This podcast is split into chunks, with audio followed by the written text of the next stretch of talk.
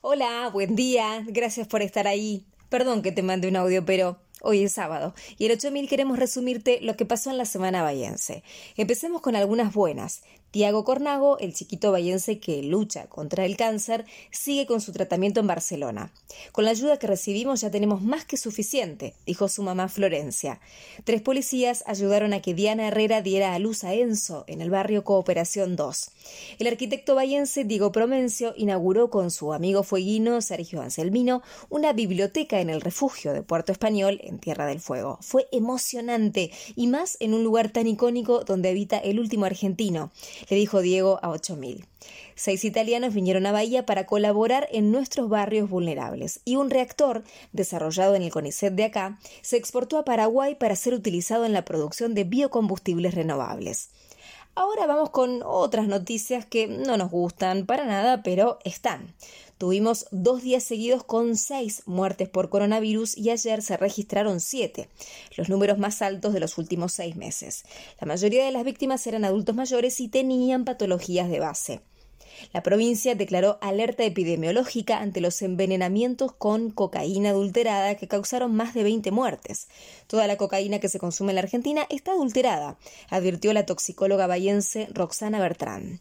Ayer un borracho se llevó puestas dos macetas de la peatonal y desde el municipio indicaron que habrá sanciones para que los conductores alcoholizados paguen lo que rompen. La inflación en Bahía arrancó altísima en 2022. En enero dio 3,3% para Creva y 5,75% para IPC Online. Y hablando de subir, IPF aumentó sus naftas un 9% promedio y la imitaron las demás petroleras algunas cositas más que nos dejaron estos días. El investigador del CONICET, Carlos Sotelo, dijo que el verano se extenderá bien entrado el mes de abril, con 30 grados para arriba. Tres lectores de 8000 contaron que el tren entre Bahía y Buenos Aires suele ir bastante vacío, aunque los boletos están agotados. Hay quienes especulan con que las empresas de micros compran pasajes para ganar clientes, pero acá en la estación Sud nos dijeron que eso no tiene sentido, porque para comprar tenés que registrarte con varios datos. Tras varios reclamos por el agua, autoridades de ABSA recibieron a vecinos del barrio Ruchi y se comprometieron a mejorar el envío de camiones para los días de calor. Los vecinos se quedaron con gusto a poco. Falleció a los 83 años el ex juez Luis Alberto Cotar, defensor de los derechos humanos que tuvo un rol importante en los juicios por delitos de lesa humanidad. Como siempre tenemos toques de orgullo bayense. Liderados por nuestro capitán Santiago Álvarez Forcade, los Pumas 7 se quedaron con el bronce en Sevilla.